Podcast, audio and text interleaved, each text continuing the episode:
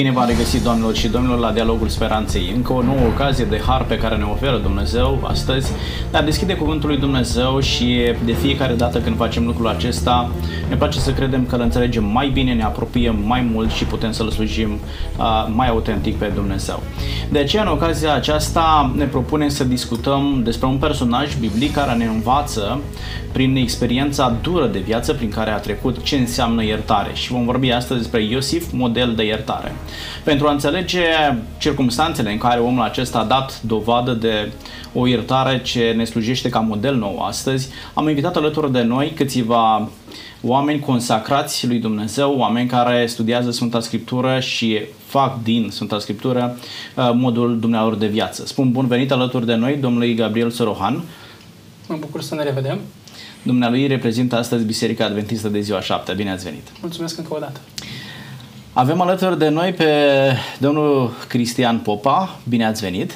Bine v-am regăsit! Domnul Cristian reprezintă astăzi Biserica Pentecostală. Bine ați venit alături de noi! Mulțumesc! Și alături de noi avem de asemenea pe domnul profesor Lucian Farcaș. Dumnealui reprezintă Biserica Catolică. Bine ați venit! Bine v-am regăsit! Ne bucurăm să fiți alături de noi și sperăm că întâlnirea de astăzi să fie de folos atât pentru noi, cei din platou, cât în mod special pentru telespectatori care așteaptă să vadă care este modelul de iertare. Vă aduceți aminte că la un moment dat ucenicii și în mod special purtătorul de cuvânt al ucenicilor, Petru întreabă pe Domnul, Doamne, de câte ori să iert eu? Da? Uh, și atunci Domnul îi spune de câte ori se ierte, vom ajunge în uh, emisiunea aceasta și acolo. Noi vorbim despre Iosif. Ne spune Sfânta Scriptură uh, că Iosif ajunge la un moment dat într-o situație extrem de dificilă. Citesc de la Geneza, capitolul 37, de la versetul 26. Spune cuvântul lui Dumnezeu așa, atunci Iuda a zis fraților săi, ce vom câștiga să ucidem pe fratele nostru și să-i ascundem sângele? Veniți mai bine să-l vindem, ismailiților, și să nu punem mâna pe el, căci este fratele nostru, carne din carnea noastră. Și frații lui l-au ascultat. La trecerea negustorilor madianiți, au tras și au scos pe Iosif afară din groapă și l-au vândut cu 20 de sicli de argint ismailiților, care l-au dus în Egipt. Iată felul în care Iosif ajunge în Egipt. Întrebarea mea pentru dumneavoastră și încep cu domnul Gabriel, ce anume i-a determinat pe acești frați? Vorbim de frați biologici, da? Oameni care au crescut cu același tată, aceeași mamă, în aceeași casă, care au primit aceeași educație și cu toate acestea ajung într-un punct atât de complicat, atât de dificil, se decide în unanimitate să-și vândă propriul frate. Domnul pastor, ce anume a determinat pe oamenii aceștia să recurgă la un astfel de act de barbarism? Uh, interesantă expresia pe care ați folosit acum pe, pe partea de final, act de barbarism. A spus că au crescut cu toții în aceeași casă, aceeași educație, dar de asemenea cu toții îl cunoșteau și pe Dumnezeu. Și în condițiile acestea să, să aibă acești frați gândul acesta. În primul rând, consider că între toții care erau acolo, vreo 11 la număr, frații aceștia, exista printre altele, cred că și invidie. Și între frați, cred că întotdeauna de atunci și până în prezent, mai există uneori, într-un grad mai mic sau mai mare, și, și așa ceva. Poate că unul este mai talentat, altul este mai favorizat, cum de asemenea se întâmpla și în familia aceasta. Iosif era mezinul, era cel ocrotit, cel uh, ținut pe palme și ceilalți mai mari trimiși la muncă, el stătea acasă.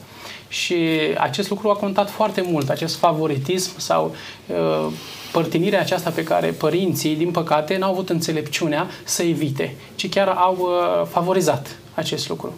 Ziceți dumneavoastră că era un soi de favoritism în familie, da? Domnul Cristian, de ce eu ca părinte ar trebui să de ce aș favoriza pe unul dintre copii? Nu sunt la fel toți, nu sunt ai mei. Uh, pot exista și ar fi bine să amintim lucrul acesta uh, anumite traume pe care le-am trăit ca părinte la apariția unui copil, poate să fie un copil nedorit uh, și să nu mai iubesc la fel de mult cum iubesc pe primul copil care a venit într-un mod planificat. Uh, poate că ar fi interesant să subliniem aici dacă uh, planningul familial ne ajută să ne raportăm altfel, într-un mod mai sănătos la copiii pe care îi avem? Uh, wow, astea sunt întrebări foarte grele. Tocmai de ce le-am adresat dumneavoastră? uh, cu siguranță, în mod, uh, în, în mod normal și natural, am putea spune. Dumnezeu a așezat în fiecare părinte o dragoste pentru copil necondiționată, indiferent cum apare copilul acela. Deci, în mod normal, un părinte își iubește copiii la fel. Ce trebuie să înțelegem este că familia asta despre care vorbim astăzi n-a fost o familie normală. Așa. Acum Iacov, vă gândiți-vă, avea două neveste, două țiitoare și patru soacre. Adică... Extrem de complicat. Evident că era foarte complicat. Uh, și copiii aceștia, provenind din mame diferite, se luptau toți pentru favorul tatălui. Nu că aveau nevoie neapărat de o haină specială, ci se luptau după favorul tatălui. Și Biblia spune în capitolul 37 că Israel iubea mai mult pe Iosif pentru că l-a făcut la bătrânețe. Interesant. Uh, copiii făcuți la bătrânețe sunt puțin mai alintați, puțin mai iubiți uh, de părinți. Uh, nu că asta ar justifica uh, felul cum tatăl său, Iacov, s-a purtat cu el, dar asta este în mod cert ceea ce a determinat invidia aceasta uh-huh. a fraților. Um, pentru că um, nu haina a fost cea care i-a determinat, haina a fost cea care a umplut paharul, picătura care a umplut paharul. Este vorba de favoritismul uh, pe care tatăl a arătat către acest, uh, acest băiat, uh, care era un băiat deosebit, nu? Da. Și aici e un lucru important. Era un băiat deosebit și mă întreb către dumneavoastră, domnul profesor, uh, noi știm că nu era cel mai mic Iosif. Mai avea un frate mai mic, da? da. Pe Beniamin. Beniamin. Da? Și atunci ar fi de așteptat cumva, dacă e spre bătrânețe, chiar spre cel mai mic să se fi îndreptat mai mult și să acorde o, o atenție deosebită celui mai mic. Lui Beniamin, totuși vedem că Iosif este favoritul tatălui. Ce avea copilul acesta atât de special încât Iosif uh, este cel favorizat de către tată într-un mod vizibil, atenție. Acum, poate că uh, în momentul în care ai mai mulți copii, te atașezi într-un mod special de un copil, dar nu lași să se vadă pentru a nu-i afecta pe ceilalți copii ai tăi. De arată că tatăl Iacov nu are nicio problemă. Se își îndreaptă atenția spre Iosif într-un mod vizibil da? și chiar la un moment dat aduce și uh, elemente specifice. Da? Uh, și avem de a face, spunea domnul Cristian Cuba despre o haină. Da? Vă rog. Uh, eu aș interveni cu o altă observație și anume un fel de contestare a unei tradiții de familie în care uh, primul copil de parte bărbătească era moștenitorul de drept. Așa. Ori, de multe ori, uh, cel mai mare nu aștepta să moară tatăl bătrânul ca să intre în uh, posesia averii și să... Uh, plus că el primea cea mai mare parte din averii. Averea casei familiei nu trebuia să se împartă, să se piardă, să se împrăștie prin împărțire dreaptă, corectă. Ei, ori această practică ce făcea? Ne putem aminti de Luca 15, unde fiul mai mic nu? Uh, a plecat de acasă tatăl nu l-a oprit și eu am comentat de foarte multe ori cu studenții, am împărțit pe tablouri, în fiecare trei tablouri, câte un personaj. Tatăl, fiul mai mare, fiul mai mic. Și uh, pentru primul tablou, unde lipsește în text, a fost uh, așezat fiul mai mare. Am forțat uh, interpretarea. De fapt, el nu pleacă din cauza tatălui. Pleacă din cauza fiului, fratelui mai mare care deja îl ceartă pe tatăl când se întoarce, că i-am împrăștiat averea și îl repune în drepturi și așa mai departe. Și mă gândesc că aici poate să fie o răzbunare din partea fraților mai mari, cel mai mare, pentru că ăsta mai micul, nu chiar cel mai mic, da, nu? Uh, da se credea mai important, mergea și îi controla, era visătorul și le-a spus lasă că într-o zi cu snopii cum se plecau, da, și adică păi, relatarea, povestirea este lungă și cu siguranță că redactorul, nu, autorul sacru, zugrăvește nu numai, să spunem, familia ideală, uh-huh. ci uh, zugrăvește și probleme din timpul în care a fost redactat textul și unde între triburile uh, nu, uh, lui Iuda și Israel nu se aveau totdeauna bine între ele și ei luptau pentru unitate și de aici probabil tot șirul povestirii ca să se ajungă în final unde ne propunem noi.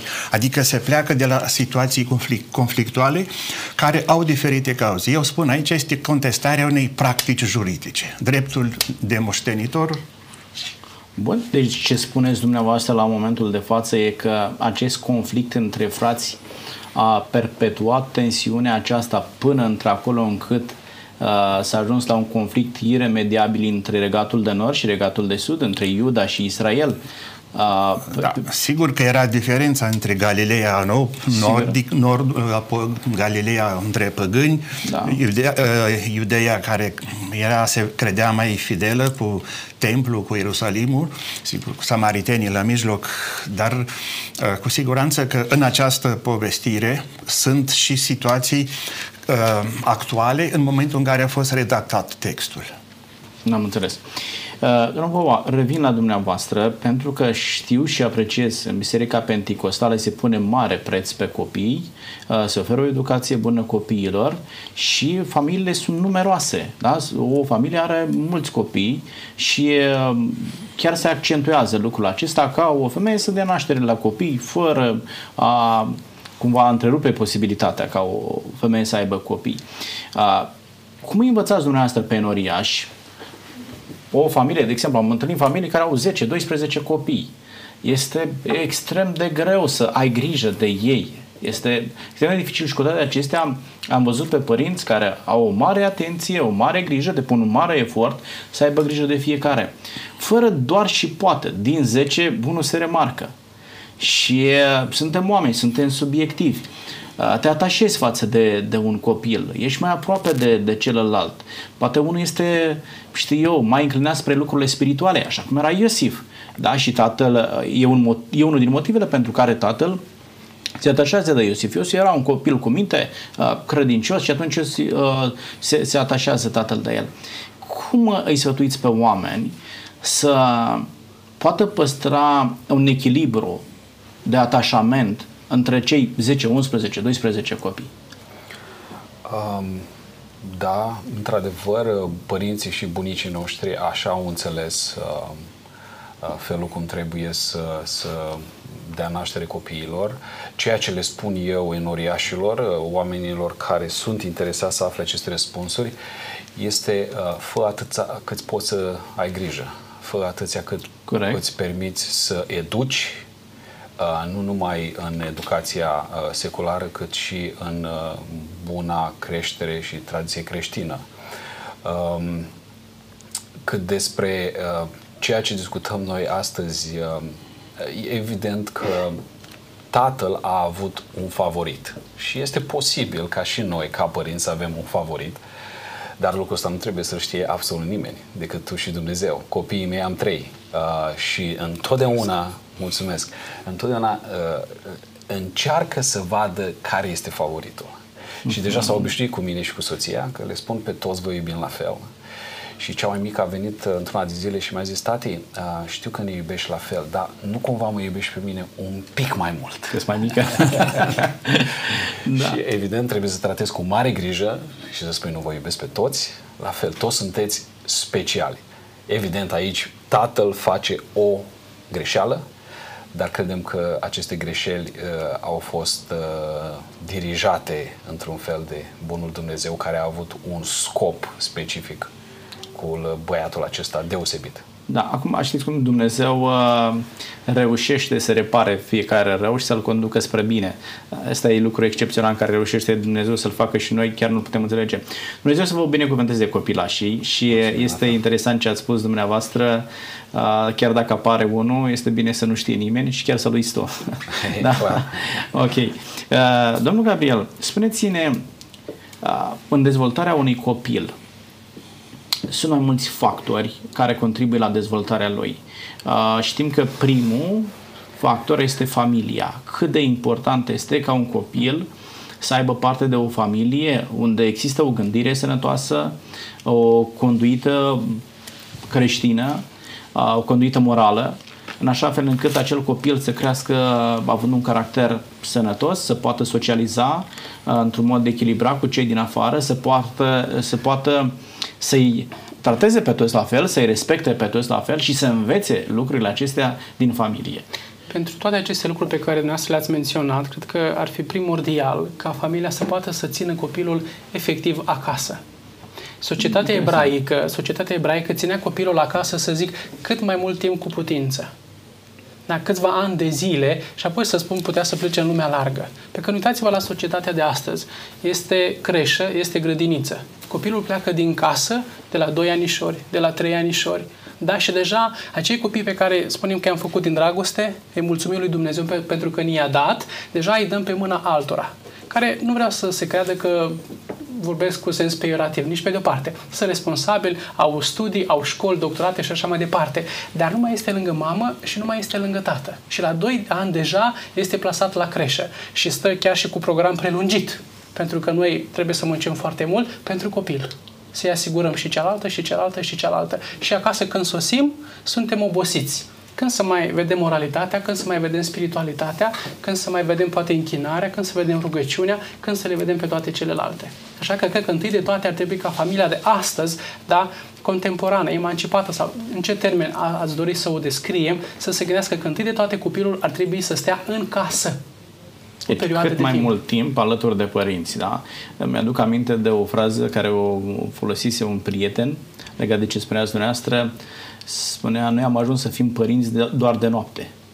Adică ne luăm copiii doar seara acasă, îi ducem de dimineață, dacă se poate, de la ora 6, că noi începem serviciul.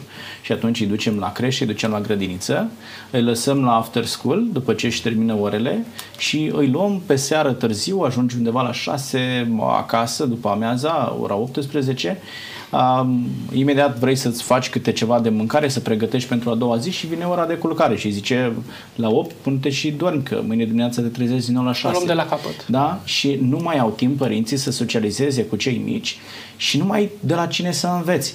Dar acum vreau să vă întreb pe dumneavoastră, domnul Popa, dacă acel copil nu a avut nici măcar acele două ore de la 6 la 8 cât stă cu părintele acasă, nu a avut parte de un cămin creștin în care să vadă toate aceste valori. Un comportament dezechilibrat la vârsta madurității este scuzabil doar pentru că nu a avut uh, un astfel de mediu? Cred că și sunt foarte de acord cu ce s-a spus anterior. Este familia, este mediul optim pentru dezvoltarea holistică a unui copil. Familia, nimic altceva. Um, în Statele Unite, de exemplu, uh, există o, o problemă majoră în comunitatea uh, uh, celor de culoare și ei recunosc că majoritatea căminilor nu au o figu, figura tatălui. Uh-huh. Sunt o mulțime de mame singure care cresc băieții și băieții ajung să uh, umple pușcăriile în Statele Unite și nu numai. Uh, de asta există un trend acum în lumea vestică care a trecut deja prin ceea ce trecem noi astăzi și s-a reîntors rămânerea copilului în casă prin conceptul de homeschooling. homeschooling. Este un trend destul de uh, uh, răspândit în lumea vestică și tind să fiu și eu de acord cu el. Uh, eu stau în Buciun, de exemplu, este o grădiniță cu program prelungit care uh, costă destul de mult. Și în jur de ora 6-7 văd mașinile care sunt parcate acolo să ia copiii mașini foarte scumpe și mă gândesc când trec pe acolo. E mai importantă um, jobul, uh, rata la mașina respectivă, decât copilul pe care îl lași de dimineață și de seară de acolo. Familia este mediul optim pentru creșterea unui copil. Da, uh, sunt de acord cu dumneavoastră, însă iată că se ajunge și, și aici pentru a a repara cumva și ca să faci un schooling trebuie să renunți la, la jobul tău, să stai acasă, nu? Să acorzi tot uh, timpul necesar pentru copilul tău. Domnul profesor, ca și cadru didactic, cum uh, vedeți această formă de învățământ, homeschooling? Uh, este benefică pentru dezvoltarea unei societăți? Acum, dacă toată zona tânără a părinților merg către homeschooling și cine mai lucrează? Uh, după ce ai învățat pe copil, știu eu, faci homeschooling, uh, nu știu, până în clasa 8 -a. Uh, din momentul în care se duce la liceu, uh, va reuși, va avea capacitatea să se integreze în colectivitate, uh, se integrează un copil în colectivitate mai degrabă la vârsta de grădiniță sau îi va fi mai ușor la liceu dacă a stat până în clasa 8 acasă lângă mama și a făcut homeschooling? Spontan cred că este nevoie de un echilibru pentru că în familie copilul trebuie să fie ajutat să dezvolte două condiții, două calități de viață. Mai întâi să se cunoască ca și individ unic, individ. Nu? Și când spunem individ, nu poate fi divizat, împărțit. Nu? Da, Dar el, viitorul lui, este să fie membru într-o comunitate unde să preia anumite obligații. Poate să ajungă și președintele țării, poate să ajungă director de unde răspunde de foarte mulți alții în calitate de membru cu responsabilitate. Ori și în perioada copilăriei trebuie să aibă posibilitatea de contact intim, apropiat în familie, tip iubire, dar și contact cu diferite sectoare sociale, să socializeze unde să deprindă simțul pentru dreptate. Deci iubire și dreptate de la nivelul individual pe care apoi să le poarte, să le ducă și să le uh, favorizeze în comunitatea mare, largă. Aici văd unde cât uh, homeschooling, cât... Uh, da, și, și învățământul uh, în colectivitate. Uh, domnul Gabriel, dacă eu ca și părinte n-am posibilitate să fac homeschooling, poate că eu nu am decât patru clase, dar m-a binecuvântat Dumnezeu și am copii și trebuie să le ofer educație. Uh, nu mai sunt updatat la ceea ce se întâmplă azi în programa școlară și nu reușesc să fac lucrul acesta. Cum voi reuși totuși să dau copilului meu o educație bună, uh, în așa fel încât să-l feresc cât se poate de mult de ispitele societății de astăzi și să am garanția că dezvoltă un caracter bun, un caracter sănătos. Este un mare har că astăzi și parcă este o explozie și nu cred că doar în cadrul bisericilor protestante, cred și în cadrul bisericilor tradiționale, să fie acele școli confesionale, încă de la grădiniță. Când deja, în timp ce desenează sau orice ce face, la masă face rugăciune. Într-o școală de stat, cu cantină, nu știu dacă se face așa ceva.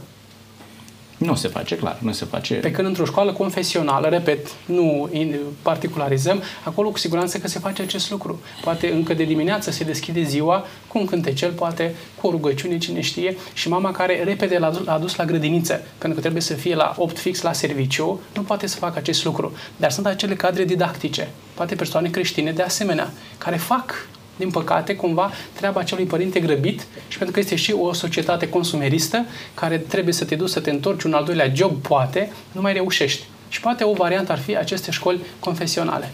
Și dacă nu avem decât două ore după ce l-am luat de la after school de la 6 la 8, poate îmi fac și eu timp uh, să-l duc și la biserică. Da? Adică pe final de săptămână, weekendul, da, să-mi iau în a petrece timp cu cei uh, mici, da, cu copiii, în așa fel încât să îl pot ajuta pe copil să socializeze și într-un mediu în care am garanția că îl conduce și spre Dumnezeu și copilul acela poate să înțeleagă că apartenența sau atașamentul lui față de Dumnezeu îl ajută și la școală, îl ajută și în relația cu, cu ceilalți și poate să aibă și o relație chiar mai bună cu părintele atunci, da? Când te atașezi de Dumnezeu, vei reuși să îți iubești și, și părintele. Haideți să ne întoarcem la Iosif, că ne ducem într-o altă direcție.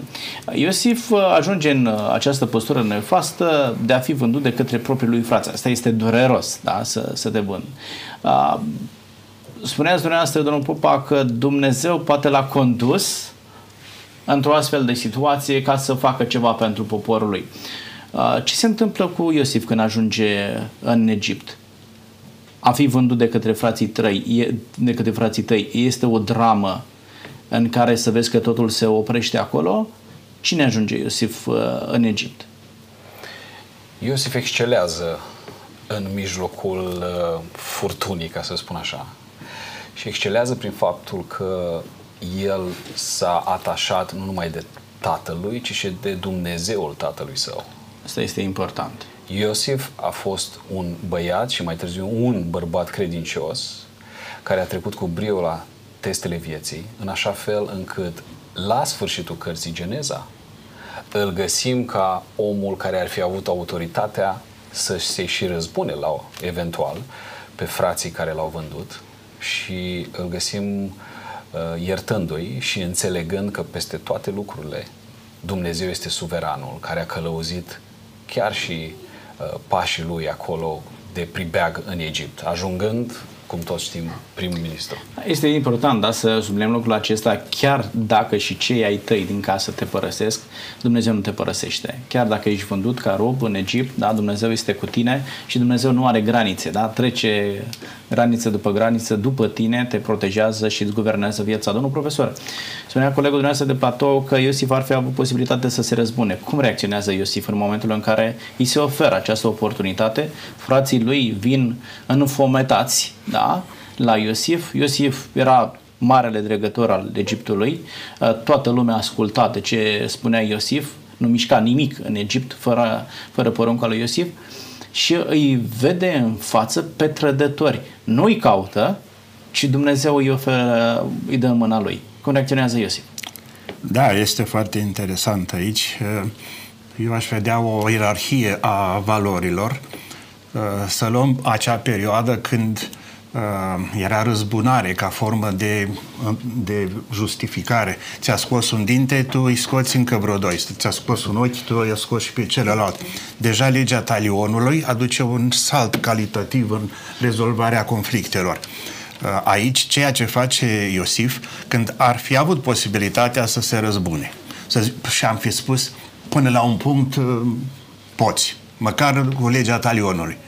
Dar el vine, întreaga povestire și mesajul biblic vine cu un, un alt nivel, cel al iertării.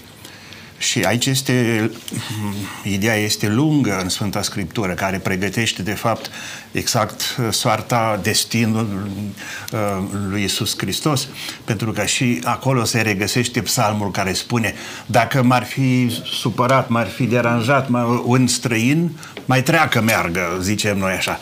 Dar ăla cu care e în fața mea și cine mai aproape decât unul din familie și când tocmai acesta face. Uh, eu stau și mă gândesc la niște drame. De exemplu, uh, se vorbește foarte mult astăzi, mai ales și în biserica noastră. De exemplu, uh, Sfântul Părinte Francisc a impus conferințelor episcopale din fiecare țară să aibă o comisie care să studieze cazurile de abuz de asta.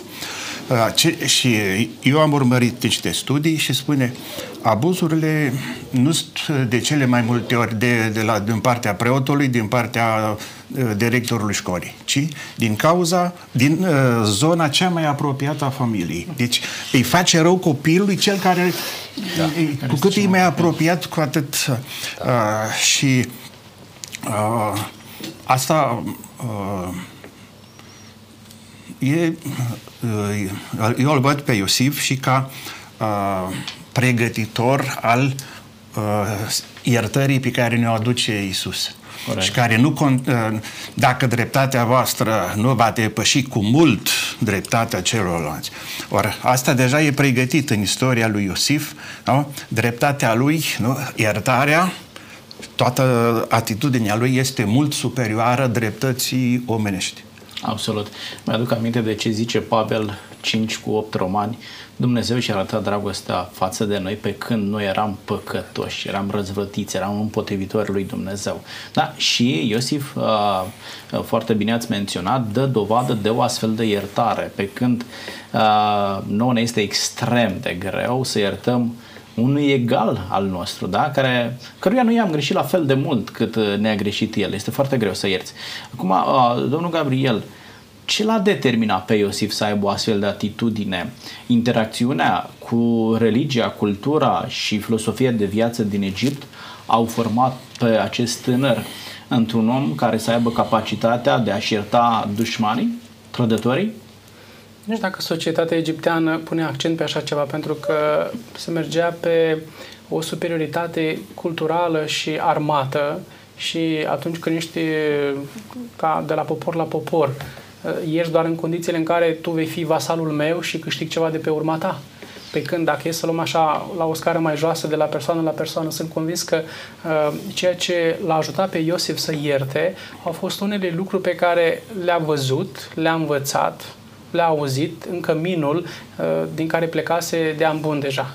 Deci cred că cheia este acolo. Și cred că iertare, pe de altă parte, este un proces. Nu știu dacă imediat cum a ajuns în Egipt, Iosif a zis, gata, nu-i mai văd, nu mai, nu mai sunt stârnit de persoana fraților mei, i-am iertat. Cred că iertarea este un proces și după ani de zile, uh, în sfârșit poate a reușit să se degajeze un pic și emoțional Iosif, măcar că i-a văzut din nou în față. Și interesant este că în momentul în care își vede frații, Biblia spune un lucru. Nu spune că și-a adus aminte de șicanele pe care aceștia le-au făcut, ci și-a adus aminte de acele vise pe care le avusese, cum cu snopul și da. cu celelalte lucruri. Deci nu i-a în minte imediat problemele pe care le avusese cu frații săi, și doar providența lui Dumnezeu, cum el a condus toată istoria aceasta.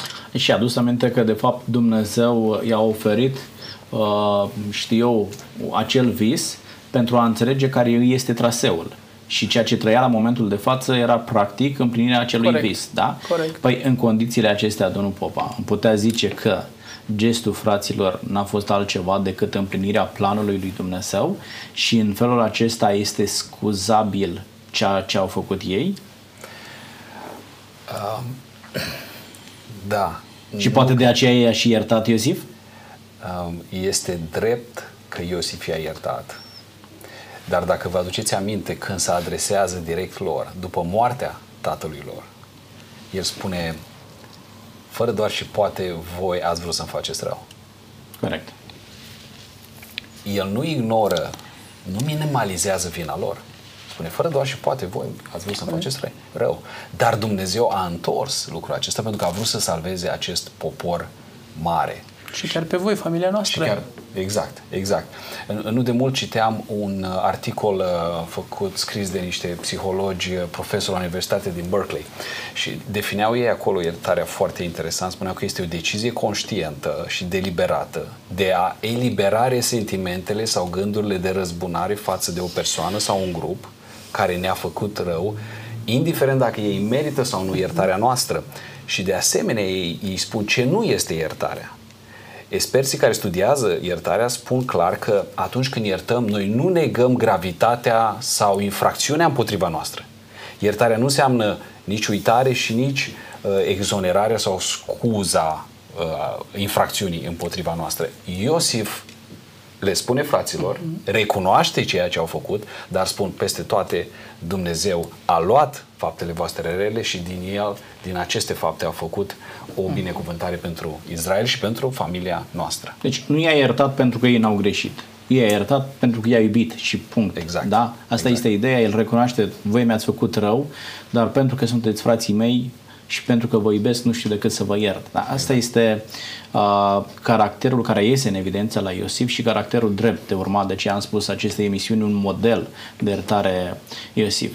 Domnul profesor, cât de mult mă ajută pe mine uh,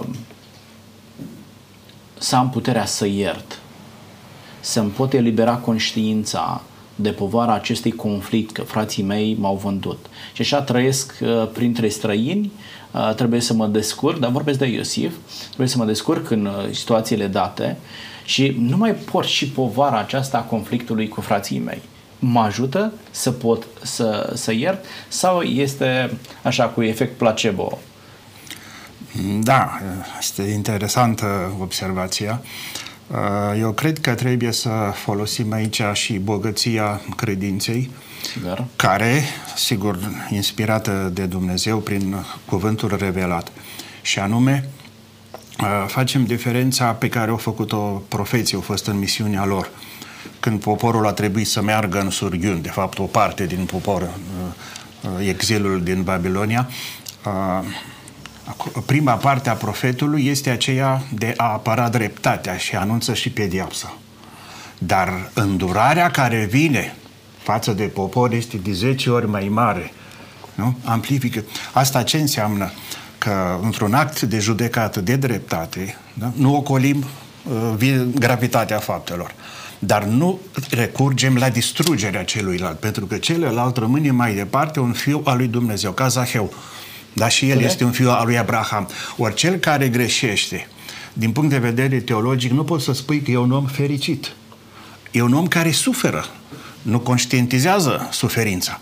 Ori eu pot să-mi dau seama, dacă mă bucur de seninătate și de har, că îl înțeleg pe cel care mi-a făcut nedreptate, că de fapt el suferă mai mult ca mine.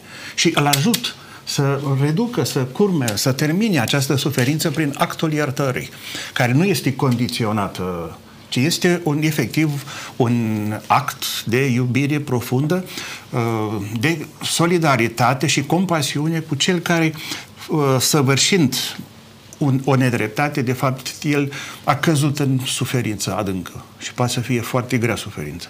Deci el are nevoie de ajutor. În ce formă? Este oferit ajutorul, aici păi, Ce spuneți dumneavoastră, e un proces destul de, de complicat să treci de la oră la compătimire față de cel care ți-a greșit că nu-l urăsc că mi-a făcut rău, ci mai degrabă îl compătimesc că omul acesta a ajuns într-o stare spirituală deplorabilă, ceea ce l-a determinat să-mi facă răul acesta. Pentru că dacă omul ar fi avut o relație bună cu Hristos, cu Mântuitorul lui, n-ar fi făcut un astfel de rău, da? Asta înțeleg da, de la dumneavoastră. În, în închisoarele comuniste, știți că a rămas, nu mai țin minte exact cine a spus, îmi scapă pe moment, uh, să nu ne răzbunați. Uh-huh. Deci uh, oamenii care au fost uh, distruși, uciși în pușcării și n-au ajuns la ură și sunt încă supraviețuitori și vorbesc la televizor și spune am depășit asta. Traseul acesta Dar asta înseamnă că a avut credință sau a avut, a mers sau a făcut uz de rațiunea sănătoasă, omenească, care nu cere răzbunare, nu cere ură, nu cere nu știu ce pedepsire și așa mai departe. Practic perpetuezi conflictul dacă ai ura aceasta. Este spirala violenței, nu? Sigur. Cum se ajunge, domnul pastor? De la ură la cumpătimire și să poți să ierți. Cred că iertarea, pe lângă faptul că într-adevăr vizează pe cel care mi-a greșit mie, vizează în primul rând opinia mea personală, propria persoană. Și cu ceva timp în urmă pe internet am descoperit un caz ce pur și simplu m-a lăsat fără cuvinte, l-am folosit și în predicare, în biserici, în caza unei femei din Statele Unite ale Americii care avea un fiu și un alt adolescent i-a curmat viața și instantaneu ura, răzbunarea și toate aceste sentimente au venit în inima ei și în mintea ei. Și a spus că aș vrea cât mai repede să fie încarcerat și poate pe viață să rămână acolo în închisoare. A spus că simțeam tensiune de la zi la zi. Cu cât mă duceam aminte că am avut un fiu și nu-l mai am, înaintam în vârstă, aveam nevoie să fie cineva lângă mine, ura mea și tot răul din mine a început toate să iasă la suprafață și toate se canalizau către acest tânăr. Și la un moment dat spune, eu sunt creștină eu sunt creștină. Ce fac? Și se simțea tot mai rău, pentru că spune și Biblia că un duh mâhnit usucă oasele. Se simțea tot mai rău această femeie și face un gest. Știți care? Se duce în închisoare la criminalul fiului ei și spune, uite, nu mă cunoști, nu te cunosc, dar tu ești criminalul care a luat viața fiului meu. Nu mai suport această tensiune în mine. Simt că mă topesc, simt că mă consum și mă îmbolnăvesc și poate închid ochii înainte de vreme. Chiar dacă nu meriți, eu vreau să te iert pentru că nu mai suport această tensiune. S-au luat în brațe, s-au sărutat, după 17 ani de detenție a ieșit, a pus vorbă pentru el și la acest moment locuiesc perete în perete într-un bloc din Statele Unite ale Americii. Merge la aceeași biserică cu ea cântă împreună, se roagă împreună, merg în societate împreună și țin seminarii pe tema aceasta și a spus, nu mai suportam această stare de lucruri. Iertarea a fost pentru mine să mă eliberez, pur și simplu. Da, este extrem de greu ce spuneți dumneavoastră. Cred că sunt astfel de cazuri și am cunoscut și o astfel de situații, însă e foarte greu. Cum reușim, domnul Popa, să, re, să iertăm pe cineva în mod special atunci când cel care ne-a făcut rău nu poate remedia răul care ne l-a făcut. Da, i-a luat viața copilului. E ceva iremediabil. Cum reușim să... Dacă mi-a stricat geamul acasă și vine și îmi pune geamul la loc, e în regulă.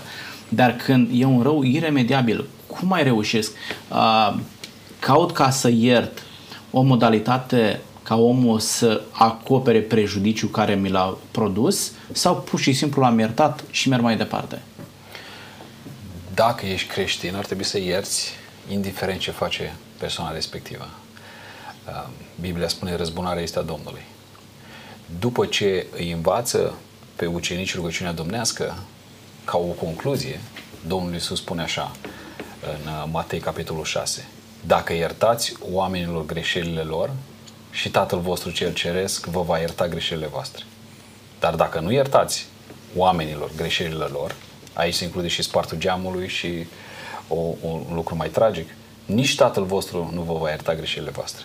Ci iertarea noastră de către Tatăl Ceresc este condiționată de felul cum noi iertăm. Bun, în condițiile acestea, iertarea vine ca o obligație. Dacă vrei să fii iertat, trebuie să ierți uh, la rândul tău. Domnul profesor, mai putem să ne rugăm rugăciunea Tatăl nostru în condițiile în care avem oameni pe care noi nu-i putem ierta? Probabil că ar trebui să ne rugăm mai mult ca să ajungem aici. Și aș sugera tatăl nostru de porumbescu schimbă puțin tonul, nuanța și ne iartă nouă greșelile noastre. Este o, o bijuterie muzicală și mai ales partea asta te înduioșează. Nu mai să asculți, parcă mai schimbă ceva. Aici este vorba de împietrirea inimii, care și asta este o realitate. Noi uh, vorbim de păcate împotriva Duhului Sfânt. Se va ierta orice, dar împotriva da. Duhului Sfânt. Și dacă luăm un exemplu, uh, când se împietrește inima omului, că nici lucrarea Duhului Sfânt nu mai aduce iertare. Este atunci când face uh, răul de dragul răului. Se cheamă mentalitate satanistă. Deci satisfacție de, de dragul din rău. Din rău. Ei, atunci, practic, tu spui decisiv uh, harului și harului iertării. Dar și în cazul acesta, da, nu poate celălalt să ierte. Sau nu se îndreaptă, nu cer iertare. Dacă omul nu cere iertare lui Dumnezeu pentru păcatele sale, nu se căiește, Dumnezeu poate să-l ierte? Nu. Dumnezeu e blând, e îndurător, dar nu e, nu spun eu acum un cuvânt, s-ar chema bleg. A spus, am, am auzit profesor și preoți care au spus, zice, atenție, Dumnezeu este îndurător, dar nu că, ai că și așa ne iartă cu tare, dar asta poate să o facă și omul.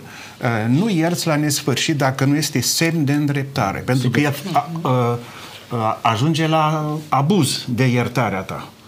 Iertarea, darul iertării trebuie prețuit. Cum spuneați dumneavoastră, a înțeles iertarea, dar și-a schimbat viața. Ori așa să... La, aia și ce? Da, uh, mi-aduc aminte de ce spune Scriptura 1 Ioan, capitolul 1, versetul 9. Spune, dacă ne mărturisim păcatele, El este credincios și drept să ne ierte orice păcat, să ne curățească de orice fără de lege. Atât e condiționalul acesta. Dacă dacă da. noi recunoaștem că am greșit, regretăm păcatul pe care l-am făcut, da? Uh, manifestăm înaintea lui Dumnezeu intenția de a părăsi păcatul pe care l-am făcut, ne predăm în inima, în mâna lui Dumnezeu, da? Și spunem, Doamne, ajută-mă să depășesc uh, păcatul acesta, pentru că ce se întâmplă? Uh, nu poți să faci nici abuz, cum spuneați dumneavoastră, de iertarea lui Dumnezeu. Fac același păcat și azi și mâini și poi mâini și zic, Doamne, mă rog la Dumnezeu și Dumnezeu este bun și mă iartă, da? Trebuie să dau pe față și uh, cel puțin încercarea aceasta, și Dumnezeu atunci intervine și mă ajută, încercarea de a părăsi păcatul care m-a condus la ruperea relației cu Dumnezeu și ruperea relației cu cei din jurul meu. Ca și pastor vă întreb acum să-mi răspundeți. Încerc să iert pe oameni și îmi dau seama că nu pot. Îmi dau seama că am resentimente, că mă macină gândurile față de răul pe care uh, ei mi l-au făcut. Ce fac aici? Renunț să mă iert? Și spun, doamne, nu pot, îmi pare rău. Asta înseamnă ce spunea domnul profesor Adinioară, că îți împietrești inima. Trebuie să ne să fim sinceri cu noi înșine, să ne uităm în oglindă puțin și să vedem de câte lucruri ne-a iertat pe noi Dumnezeu. Și că Correct. noi nu am meritat dragostea și iertarea lui Dumnezeu. Un om iertat va ierta mai mult, cui se iartă mult, iartă mult. Omul care nu poate să ierte trebuie să se uite foarte atent în viața lui. Este posibil ca nici el să nu fie iertat de Dumnezeu. Omul trebuie să își facă acest proces de conștiință. Dacă am fost iertat de Dumnezeu, trebuie să iert și eu. Este aproape un, un instinct al creștinului, al omului iertat. Bun. Uh, mă ajută lucrul acesta și este foarte important ce a spus dumneavoastră să conștientizez cât de mult m-a iertat Dumnezeu pe mine. să-mi fac o introspecție a vieții mele, să văd cât de rău am fost și poate chiar încă mai sunt înaintea lui Dumnezeu, să-mi contabilizez multele păcate pe care le-am comis uh, față de Dumnezeu și față de cei din jurul meu și să-mi dau seama de marea iertare pe care a oferit-o Dumnezeu. Pe de altă parte, eu să iert pe fratele meu, până la ce mă costă? Să-mi calc pe euul meu, să zdrobesc propriul meu eu și să spun, pare rău, uh, te iert și vreau să mergem mai departe. Pe Hristos l-a costat viața ca eu să pot primi iertare din partea lui Dumnezeu. Și atunci când pun în balanță prețul acesta, voi găsi resurse emoționale să pot depăși uh, situația aceasta. Nu?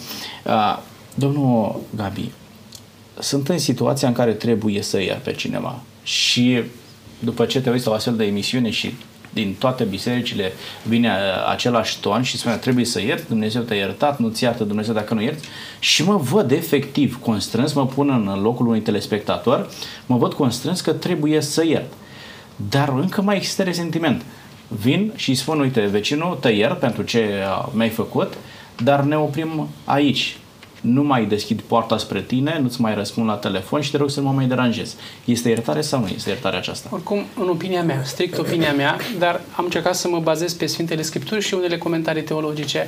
Uh, într-o relație dintre două, trei persoane, când apare un oarecare conflict, cu toate că e posibil să se uh, depășească acea situație conflictuală, în opinia mea cred că e posibil ca relația să nu mai fie cum a fost înainte o stare de lucru totuși să se schimbe. Da, uh, poate a fost o chestiune de am trăda încrederea, poate a fost o pagubă care mi-a fost um, adusă mie personal sau familiei mele și aleg să iert după un oarecare timp. Repet, susțin mai departe că iertarea este un proces după un oarecare timp, dar relația este posibil să nu mai fie aceeași. Și poate că nici nu uit, dar nu mai este acea chestiune cu resentimentul și dorința de, de, de răzbunare. Femeia pe care v-am descris-o, credeți că va putea să uite vreodată că a avut un fiu și nu-l mai are? Nu e adevărat, Niciodată. nu, dar uh, este lăudabil acum, gestul pe care l-a făcut această femeie. Zis, se îmbrățișează cu criminalul fiului ei, merg la aceeași biserică, dar de uitat ce a fost și cum s-a întâmplat, în inima ei va rămâne un gol pentru totdeauna. Însă vedem mai mult decât uh, puterea iertării, puterea uh, dezvoltării unei relații care confirmă această iertare da? la această femeie.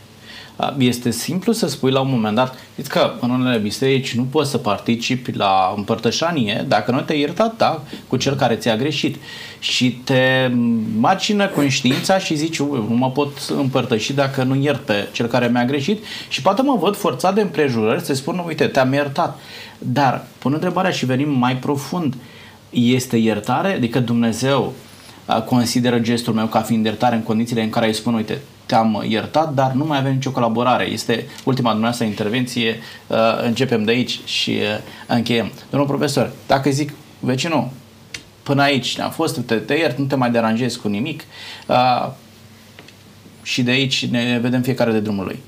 Cum era vorba aceea, te iert, dar nu te uit. Dar nu te uit. Sau invers. Da. da. nu, iertarea trebuie să consolideze o legătură de comuniune, de împărtășire solidară a vieții de responsabilitate mutuală și aș vrea să dau foarte scurt, intrăm în altă temă, dar da, pentru că am trăit o parte din această acțiune, reconcilierea dintre Germania și Polonia. A fost și aniversarul acesta trist, invadarea Poloniei. Da, da? Da. Ei, eu am fost la, în dieceza de Essen, unde primul episcop și apoi cardenal al uh, diecezii, înființat în 1958, cu ocazia nașterii mele. Mulți înainte. Uh, a fost ca vicar într-o uh, parohie unde majoritatea erau mineri care vorbeau limba poloneză. El, ca uh, preot german, a învățat limba poloneză. Ulterior, alături de Vișinski, de uh, uh, Hans Dietrich Genscher, cel mai longeviv ministru de externe, au inițiat un proces de reconciliere, de iertare cu Polonia. La Varșova era Vișinski, renumitul cardinal. Ei, și-au reușit în mare, deci pe linie politică, între state, între popoare, între oameni, să nu se mai uite unii la alții, că din contra să fie chiar împreună și uh, pot să dau mărturie când mă pricep că relațiile actuale între Germania și Polonia sunt mult mai bune, mult mai umane, dacă nu și creștine. Deci, iertarea presupune și reconciliere. Mergem mai departe, domnul pastor, spuneți-ne cum reușesc să trec, să fac un pas mai în față, de la iertare la reconciliare. Um, trebuie să urmăm exemplul lui Hristos, care nu numai că ne-a iertat, ci după ce a înviat, s-a urcat la cer și Duhul Sfânt este aici, paracletul, mijlocitorul, mângâietorul, care uh, face în mod activ reconcilierea aceasta. El nu numai că ne-a iertat și a închis ușa istoriei, ne-a lăsat în voia sorții, ci a trimis uh, Duhul Sfânt care asta face. Reconciliază în deci, fiecare zi. Privesc la Hristos, înțeleg ce trebuie să fac și nu fac decât să, să aplic. Vreau să oferiți ultima intervenție de noastră ca și un sfat pastoral pentru cei care poate trec prin a, situații extrem de grele, în care de ani de zile nu-și vorbesc vecinilor, poate fraților, mamei, tatălui, pentru că nu pot să ierte. Ce le spuneți ca și pastor să poată depăși această situație? Aș face o mică comparație cu acele persoane adictive. Mulți doresc și spun că uh, mă chinui, vreau cumva să, să renunț, dar de fapt uh, nu doresc. Dacă întâi și-ar dori, după aceea ar și putea. În, în toată această chestiune și această ecuație a iertării, în primul să-și propună să dorească să ierte. Și dacă își doresc să ierte, Dumnezeu, că sunt și creștin, va da și puterea necesară ca să ierte pe mamă, pe tată, pe vecin, să pot cumva să-l salut mai departe și așa mai departe. Apoi, dacă poate să intervină și uitarea a ceea ce a fost, cu atât mai bine. Și dacă se reface și relația, atunci poate uh, idealul iertării uh, a fost atins. Mulțumesc tare mult fiecare dintre dumneavoastră pentru aportul pe care l-ați adus și sper ca pentru cei care ne-au urmărit să fie un pas spre a reconcilia acele relații rupte de foarte mult timp. Vă mulțumesc tare mult! Cu drag. Doamnelor și domnilor, iată că Scriptura oferă și în ocazia de astăzi speranță. Poate că sunt momente în care am vrut să uităm pe unii de lângă noi, am vrut să nu mai auzim de cei apropiații noștri, dar invitații noștri ne-au făcut o invitație. Atunci când trecem prin cele mai grele momente, haideți să privim la crucea lui Isus Hristos. Dacă Hristos a putut să moară ca să ne ofere nouă iertare în timp ce noi eram vrăjmași, ne-a dat puterea aceasta și nouă ca astăzi să iertăm, să uităm și să refacem legăturile pe care le-am rupt. Vă doresc acest uh, succes cu binecuvântarea lui Dumnezeu, iar până data viitoare, Dumnezeu cu noi. La revedere!